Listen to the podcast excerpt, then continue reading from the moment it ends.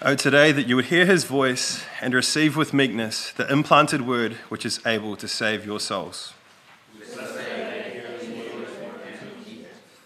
A reading from Psalm 20. These are God's words.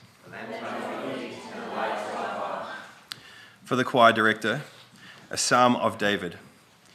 May Yahweh answer you in the day of your distress. May the name of the God of Jacob set you securely on high. May he send you help from the sanctuary and uphold you from Zion. May he remember all your meal sacrifices and find your burnt offerings acceptable. Selah.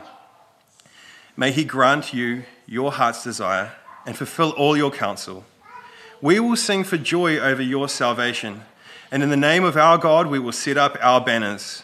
May Yahweh fulfill all your petitions. Now I know that Yahweh saves his anointed. He will answer him from his holy heaven with the saving might of his right hand. Some trust in chariots and some in horses, but we will trust in the name of Yahweh our God. They have bowed down and fallen, but we have risen and stood upright. O Yahweh, save the king. Answer us in the day we call. These are God's words. You can take your seats when we're looking to understand and apply any psalm to our current place and time, we need to first understand how it applied to the people it was first written for. We need to ask, what did the song mean to Israel at the time that they received it? We are receiving the psalm today in a very different context, a very different point of redemptive history. So, if we don't do the work of understanding its original function, we could make applications that don't follow from the text. And I believe many do that with this psalm, particularly with one verse in the middle. This verse reads Some trust in chariots and some in horses, but we will trust in the name of Yahweh our God. Now, it's fine to apply sections of a psalm like this one more broadly than the psalmist did in his original use of it. There is a broad truth here. But I see people who do not know the context of this psalm using it to prove the opposite of what David was saying here. Uh, we'll come back to this verse and its proper application at the end, but I thought I'd just bring up this point now to show you where we are going. But first, we need to do the work that I said every modern interpreter must do and consider the occasion for the psalm and why David wrote it. Throughout Psalm 20, there are many requests made for an individual. David uses the singular pronoun you from start to finish, and this is explicit in the Hebrew. May Yahweh answer you, singular, in the day of distress. May he, the name of the God of Jacob set you securely on high. May he send you help from the sanctuary and uphold you from Zion. The second thing to note is that these requests are being made by a congregation, that is, a body of people, for this individual. For example, in verse 5 it says, We, plural, will sing for joy over your singular salvation. So, what are we to make of this? The key to this singular you is found in the last verse, I believe, which says, O Yahweh, save the king. Answer us in the day we call. So, Israel making these requests for their king. The psalm is a lengthy prayer for the prosperity and success of the king and his kingdom, written by the king himself. David wrote this prayer for himself to be sung by others. At some point, David would have had to have handed the psalm off to Israel and said, Here you go. Would you sing this for me? Now, we all know that if Christopher Hipkins dared to do this in our country, he'd be laughed out of office. so, what makes it okay for David to do this as the leader of his nation? Calvin, in his commentary on this passage, saw how this could be considered as an absurdity, and this is how he addressed it, quoting from him now. There is no absurdity in David speaking for himself in the person of others. The office of a prophet having been committed to him, he, with great propriety, prepared this as a form of prayer for the use of the faithful. In doing so, his object was not so much to commend his own person, by authoritatively issuing a royal ordinance enjoined upon the people the use of this prayer, as to show, in the exercise of his office as teacher, that it belonged to the whole church to concern itself and to the use of its endeavors that the kingdom which God had erected might continue safe and prosperous. So, David, being anointed by God as both king and a prophet or teacher, was given this revelation by God. God's people would need a song of this kind, a song to be sung by a nation on behalf of their king. Now, there's a lot that could be said about this. Will the churches of our day that have abandoned the Psalms almost entirely ever sing a song like this in their Lord's Day worship? Would it occur to them that they should? Since the answer is obviously no, this exposes a need or a lack. This shows us that the church needs songs that have a prophetic origin, divinely inspired songs. We don't merely need to be instructed to sing, all the churches have no problem with doing that. We also need to be instructed in what to sing. This psalm teaches us one thing that we must sing as a church. Since we as Christians believe in the sufficiency and the necessity of all of Scripture. That would include all 150 songs. We're told to sing psalms, hymns, and spiritual songs. This particular psalm, with its specific aims and intentions, must fill a space in the body of necessary practices for the church. Without it, we have an insufficient songbook.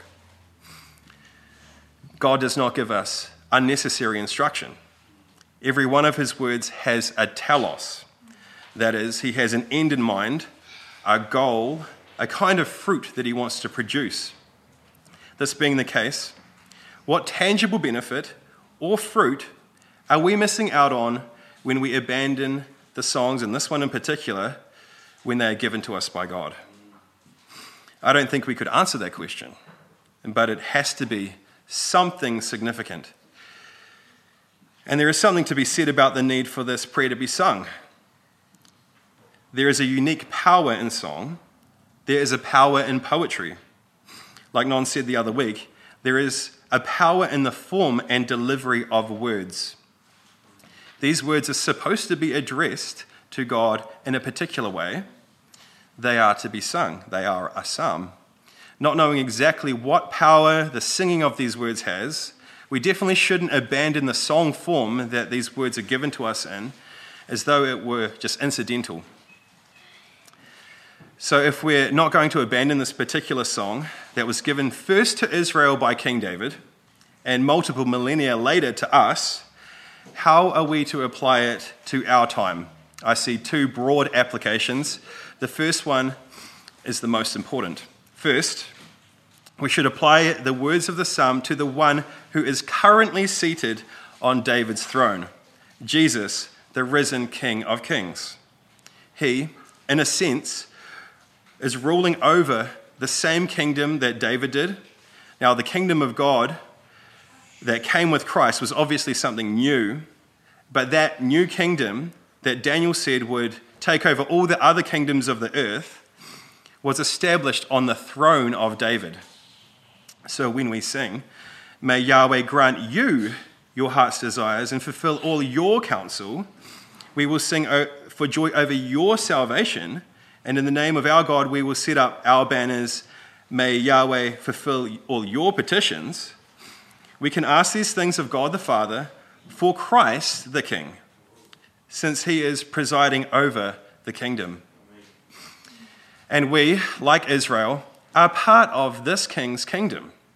We want the desires of the king's heart to be granted because this will work out for our good too and we want all his counsel to be established over all the earth, because this will benefit all the earth. And as he conquers the kingdoms of men, we will sing for joy, as the psalm says, as we witness his salvation unfolding in the earth. Now, the second way that we could apply this psalm in our day is if the Lord wills it to come to pass, we could sing this to God on behalf of our faithful earthly leader of state, one that submits to the King of Kings. Think about this.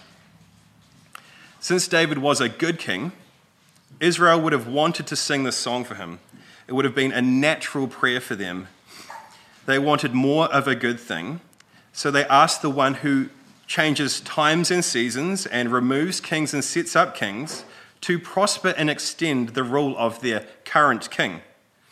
So, in the same way, if we had a good leader who was preferably male, that kissed the Son and served the Lord with fear, this would be a natural song for us to sing. May Yahweh keep this man in power. May he overcome his enemies, foreign and domestic. If God heard and answered this prayer, it would be for the good of Christ's kingdom also. This is how the extension of his kingdom looks kings submitting to and serving Christ. And the answer of this prayer would be for our own good as well. Our nation would prosper.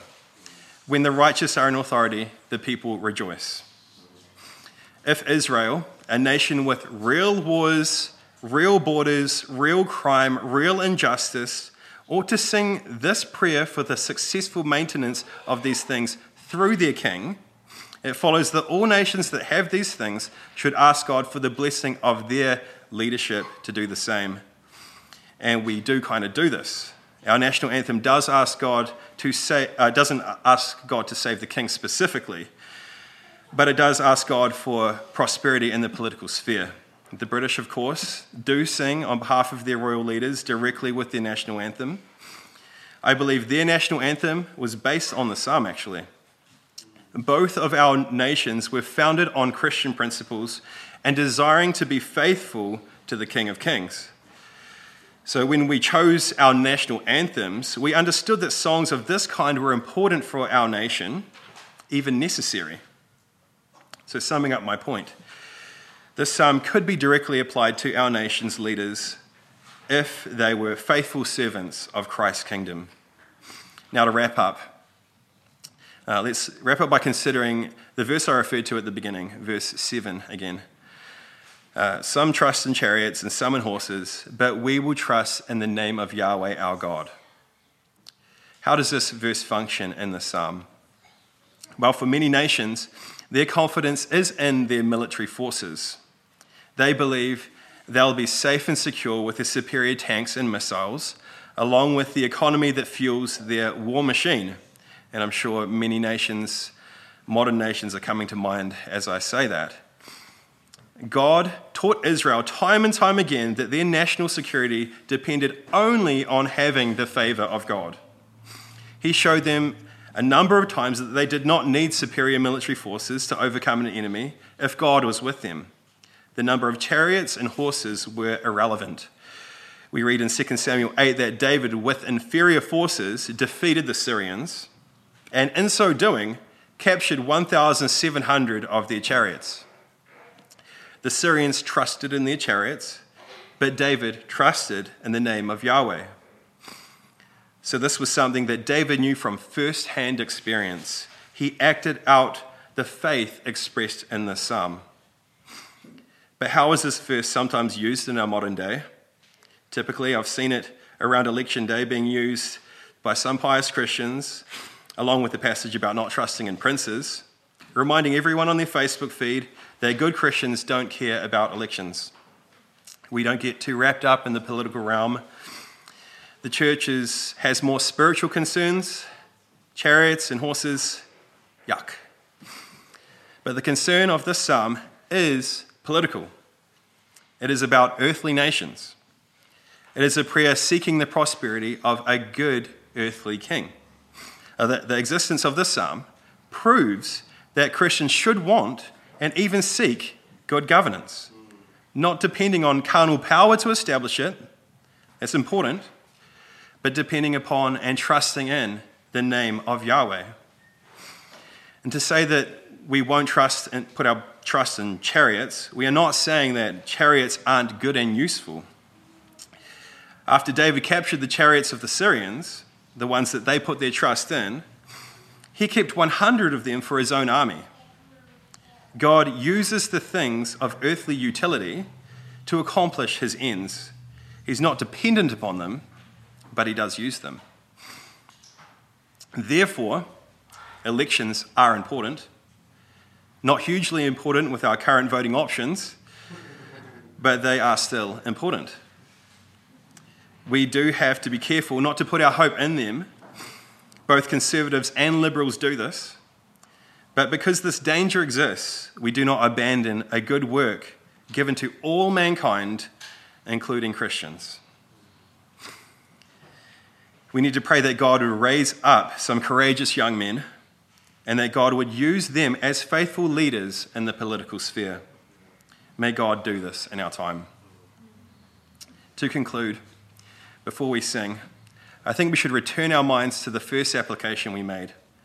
Christ is the King, currently sitting on the throne of David. When we sing the words of the psalm today, we are seeking the advancement and prosperity of his kingdom. So let's sing Psalm 20 now on behalf of Christ the King to the tune of Oh, for a thousand tongues to sing.